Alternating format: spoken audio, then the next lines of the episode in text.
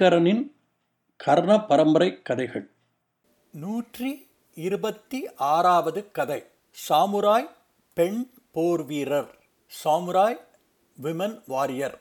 குழந்தைகளே சாமுராய் என்ற பெயரை கேட்டவுடன் உங்களில் பல பேருக்கு இது ஒரு ஜப்பான் தேச கதை என்று தெரிந்திருக்கும். இங்கிலாந்து தேசத்தில் கிங் ஆர்தர் காலத்தில் இருந்த நைட்ஸுகள் மாதிரி ஜப்பான் தேசத்தில் பனிரெண்டு பதிமூணு நூற்றாண்டுகளில் வாழ்ந்த பெரிய மனிதர்களின் மெய்க்காப்பாளர்களை சாமுராய் என்று சொல்வார்கள். கடும் பயிற்சிக்கு பிறகுதான் ஒருவர் சாமுராயாக ஆக முடியும்.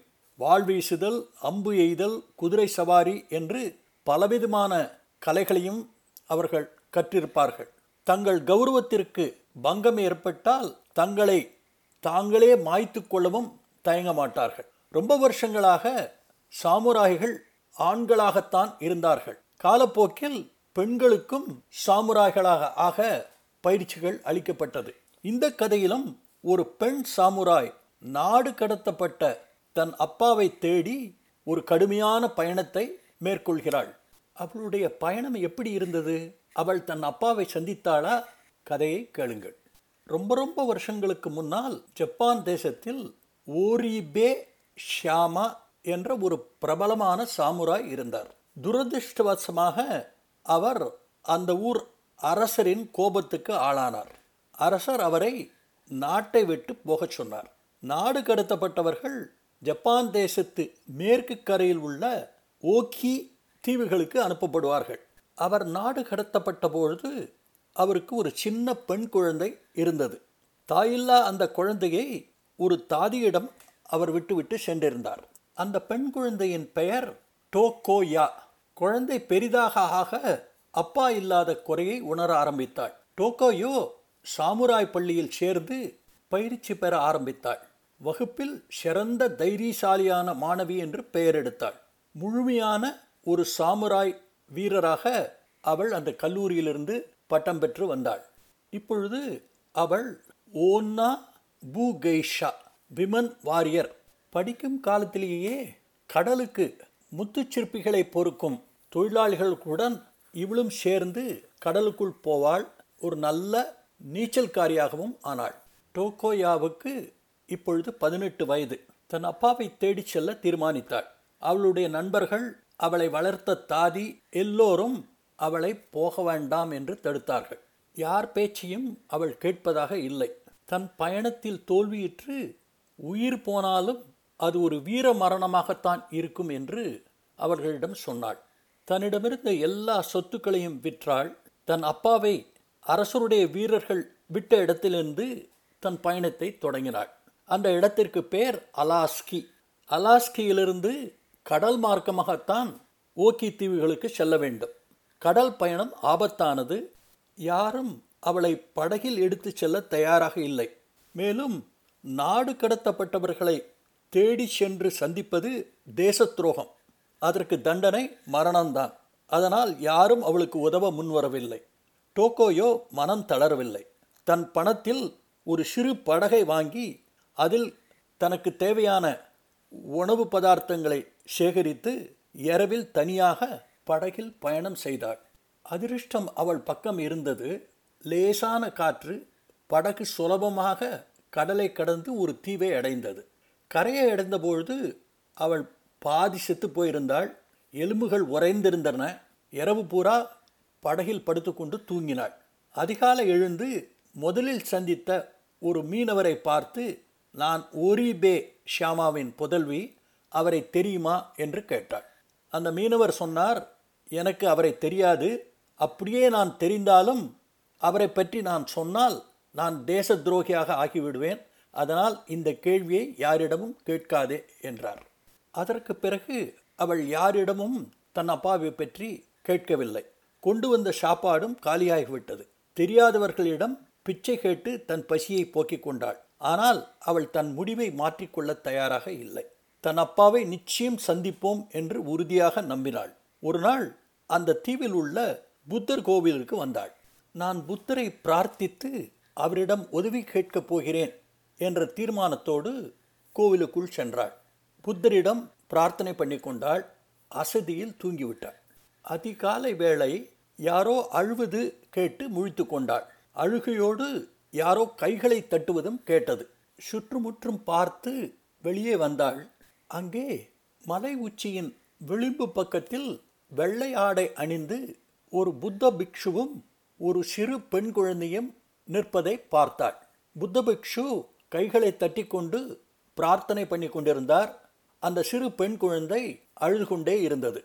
புத்த பிக்ஷு தன் பிரார்த்தனையை முடித்துவிட்டு அந்த குழந்தையை தோளில் சுமந்து கொண்டு மலை உச்சி விளிம்பின் சமீபம் சென்று கொண்டிருந்தார். டோக்கையாவுக்கு புத்த பிக்ஷுவின் எண்ணம் புரிந்துவிட்டது. அந்த குழந்தையை அவர் அந்த மலை உச்சியிலிருந்து கீழே தள்ளப் போகிறார் என்று. டோக்காயோ கொஞ்சம் கூட தாமதிக்காமல் வேகமாக ஓடிப்போய் குழந்தை விழுமுன் அதனுடைய கரத்தை பிடித்து அந்த குழந்தையை பாதுகாப்பான இடத்திற்கு எடுத்து சென்றாள்.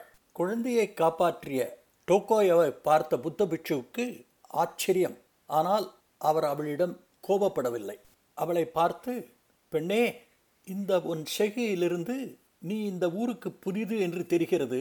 நாங்கள் ஏன் இந்த பாவ காரியத்தை செய்கிறோம் என்பதை நீ தெரிந்து கொண்டால் அவசரப்பட்டு இந்த குழந்தையை நீ காப்பாற்றியிருக்க மாட்டாய்.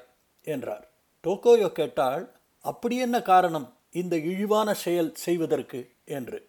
புத்த பிக்ஷு சொன்னார் பெண்ணே இந்த தீவு ஒரு சபிக்கப்பட்ட இடம். இந்த கடலுக்கு அடியில் யோஃபூனே நூஷி என்று ஒரு கெட்ட பாம்பு இருக்கிறது. ஒவ்வொரு வருஷமும் பதினைந்து வயது ஆகாத ஒரு பெண் குழந்தையை அதற்கு ஆகாரமாக நாங்கள் கொடுக்க வேண்டும். அப்படி நாங்கள் செய்ய தவறினால் அது பயங்கரமான புயல் காற்றை உண்டு பண்ணி இந்த ஊரில் உள்ளவர்களை கொன்று இந்த ஊரையும் நாசப்படுத்தும். அதை திருப்திப்படுத்துவதற்காக ஒவ்வொரு வருஷமும் ஒவ்வொரு வீட்டிலிருந்து ஒரு குழந்தையை அனுப்புகிறோம். இந்த வருஷம் என்னுடைய முறை. அதைத்தான் இப்பொழுது நான் செய்து கொண்டிருந்தேன். விஷயம் தெரியாமல் நீ வந்து அந்த காரியத்தை கெடுத்து விட்டாய். இதனால் என்ன விபரீதம் நடக்கப் போகிறதோ என்று எங்களால் ஊகிக்க முடியவில்லை என்றார். இதை கேட்ட டோக்கோயோ சொன்னாள் மதிப்புக்குரிய புத்தபட்சுவே தெரிந்தோ தெரியாமலோ நான் இப்பொழுது ஒரு நல்ல காரியத்தை தான் செய்திருக்கிறேன். இந்த பெண் குழந்தை உயிர் பிழைக்கட்டும். இந்த குழந்தைக்கு பதிலாக நான் அந்த பாம்பிடம் போகிறேன். நான் மிகச்சிறந்த சாமுராய் வீரரான ஓரி பே ஷாமின் மகள். நானும் ஒரு பெண் சாமுராய் தான். நாடு கடத்தப்பட்ட என் அப்பாவை தேடி வந்தேன். அவர் கிடைக்கவில்லை. அவரை பற்றி யாரிடமும் நான் கேட்கவும் முடியவில்லை. என் அப்பா இல்லாமல் என்னால் சந்தோஷமாக வாழ முடியாது. நான் ஒரு தியாகியாக மரணம் அடைய தயார். இதோ இந்த கடிதத்தை என் அப்பாவை சந்தித்தால் தயவுசெய்து கொடுங்கள் என்றாள். டோக்காயோ அந்த பெண் குழந்தை அணிந்திருந்த வெள்ளை ஆடையை எடுத்து தன்மேல் போர்த்தி கொண்டாள். கோவிலை நோக்கி மண்டியிட்டு புத்தபிரானே என் அப்பாவின் தைரியத்தை எனக்கு கொடுங்கள் என்று பிரார்த்தனை பண்ணி கொண்டாள். பாம்பிற்கு இரையாகப் போவது அவள் எண்ணமில்லை. அவள் நோக்கம் அந்த கெட்ட பாம்பை கொன்று அந்த ஊரில் உள்ள பெண் குழந்தைகளை காப்பாற்றுவதுதான். தன் இடுப்பிலிருந்து தன் வீட்டிலிருந்து கொண்டு வந்த கட்டாரியை எடுத்தாள். அது அவள் தாத்தா அப்பாவிற்கு சொந்தமானது. அதை தன் பற்களுக்கு நடுவில் வைத்துக்கொண்டு முத்துச்சிற்பி எடுப்போர் தனக்கு கற்றுக் கொடுத்த மாதிரி கடலில் டைவ் பண்ணினாள். கீழே கீழே சென்று கொண்டிருந்தாள். கடலடியை தொட்டவுடன் அங்கே ஒரு குகை இருப்பதை பார்த்தாள். குகைக்குள் எட்டி பார்த்தாள். உள்ளே ஒரு மனிதன் உட்கார்ந்திருப்பது தெரிந்தது. கத்தியோடு உள்ளே சென்றால் அங்கே உட்கார்ந்தது மனிதனல்ல ஒரு சிலை என்று. அந்த சிலை தன் அப்பாவை நாடு கடத்திய அரசருடைய சிலை என்று அவளுக்கு தெரிந்தது. அந்த சிலையை பார்த்தவுடன் அவளுக்கு முதலில் வந்தது கோபம்தான். அரசரை கொல்ல முடியாவிட்டாலும் அவருடைய சிலையை பாழ்படுத்தலாமே என்று நினைத்தாள். அவளுடைய கோபம் ஒரு நொடியில் மறைந்தது. புத்தபிரானை நினைத்து கொண்டாள். கெட்ட காரியத்திற்கு பதில் இன்னொரு கெட்ட காரியம் அல்ல. நல்லதே நாம் செய்வோம் என்று நினைத்து அந்த சிலையை தன்னுடைய முதுகில் தான் கொண்டு வந்திருந்த வெள்ளை போர்வையினால் இறுக கட்டி வைத்து கொண்டாள். குகைக்குள் மேலே சென்றாள். அவள் எதிரில் பாம்பு மாதிரி உள்ள மிருகம் நூறு சின்ன கால்களுடன் திறந்த வாயோடு பிரகாசமான பற்களோடு இவள் மேல் பாய வந்தது. டோக்கோயாவுக்கு அது யூஃபின் நூஷிதான் என்று புரிந்துவிட்டது. அந்த மிருகம் அவள் சமீபம் வந்தபொழுது அவள் பக்கவாட்டில் சாய்ந்து அதன் வலது கண்ணில் தன் கட்டாரியால் குத்தினாள். வலி தாங்க முடியாமல் ஒரு கொன்னோடு அது குகைக்குள் ஓட முயற்சித்தது. பார்வை சரியில்லாததனால் அதற்கு வழியை கண்டுபிடிக்க முடியவில்லை. அந்த சமயத்தில் டோக்கோயோ அதன் மேல் பாய்ந்து அதனுடைய மார்பில் தன் கட்டாரியால் குத்தினாள். அந்த மிருகத்தின் உயிர் பெரிந்தது. உயிரற்ற அந்த மிருகத்தின் உடலை பிடித்துக்கொண்டு டோக்கோயோ கடலின் மேல் பரப்பை நோக்கி நீந்தினாள். தீவில் உள்ள மற்ற மக்களோடு கவலையோடு காத்து கொண்டிருந்த புத்த பிட்சுவுக்கு மேலே முதலில் தெரிந்தது மிருகத்தின் உடல்தான். பயத்துடன் இருந்த அவருக்கு கொஞ்ச நேரத்தில் டோக்கோயுவனுடைய முகம் தெரிந்தவுடன் புத்த பிட்சுவும் மற்ற மக்களும் சந்தோஷ ஆரவாரம் செய்தார்கள். அவர்கள் உதவியுடன் டோக்கோயோ கரைக்கு வந்து சேர்ந்தாள். அவள் முதுகில் கட்டியிருந்த அரசருடைய சிலையை ஒரு பெரிய பாறையின் மேல் வைத்தார்கள். அதன் பக்கத்தில் ஒரு கம்பை நாட்டி அதன் மேல் உயிரற்ற அந்த பாம்பின் உடலை வைத்தார்கள். அப்புறம் என்ன? ஏழு நாட்கள் பாட்டும் கூத்தும் கும்மாளமும் தான்.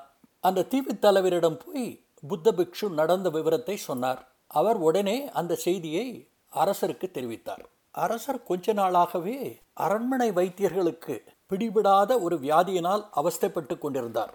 அவருடைய சிலை கரைக்கு வந்த அன்று அந்த வியாதியிலிருந்து பூரணமாக குணமடைந்தார். அரண்மனை வைத்தியர்கள் சொன்னார்கள் அரசே இத்தனை நாள் உங்களுக்கு யாரோ சூனியம் வைத்து உங்கள் சிலையை கடல்கடியில் புதைத்திருக்கிறார்கள். சிலை கடலை விட்டு வெளியே வந்தவுடன் அந்த கெட்ட சக்தி உங்களை விட்டு நீங்கிவிட்டது. அதனால்தான் நீங்கள் இப்பொழுது பூர்ண குணமடைந்திருக்கிறீர்கள். இந்த வீர செயலை செய்தது ஒரு சாமுராய் பெண்மணி. அவள் அந்த கிராமத்தை மாத்திரம் இந்த பாம்பிடமிருந்து காப்பாற்றவில்லை உங்களுடைய உயிரையும் காப்பாற்றி இருக்கிறார்கள் என்று சொன்னார்கள். அரசருக்கு ரொம்ப சந்தோஷம் அந்த சாமுராய் பெண்மணியை நான் பார்க்க ஆசைப்படுகிறேன் என்றார். டோக்கோயோ அரச சபைக்கு அழைக்கப்பட்டாள். அவள் அரசர் முன்னால் நின்றவுடன் அரசருடைய ஆலோசகர்கள் அரசே இவள்தான் டோக்கோயோ. அவர்கள் மேலும் தொடர்ந்து இவள் சாமுராய் ஒரிபே ஷியாமாவுடைய மகள் என்றார்கள். ஒரிபே ஷியாமாவின் மகளா? என்று ஆச்சரியத்துடன் அரசர் சொன்னார். மேலும் தொடர்ந்து அவர் மகள் செய்த வீரச் செயலுக்காக அவரை நாம் மன்னிக்கிறோம் அவர் நாடு திரும்பலாம் என்றார்.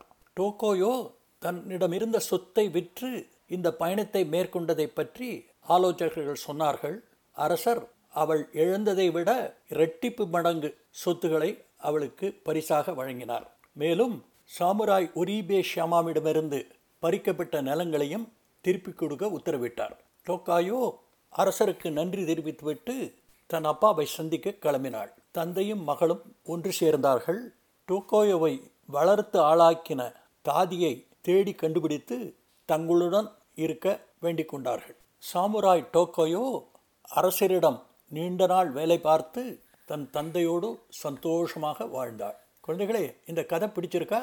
இந்த கதையை பற்றி நீங்கள் என்ன நினைக்கிறீர்கள் என்பதை Aingaran twenty twenty at Gmail dot காமுக்கு எழுதுங்கள். கதைகள் தொடரும்.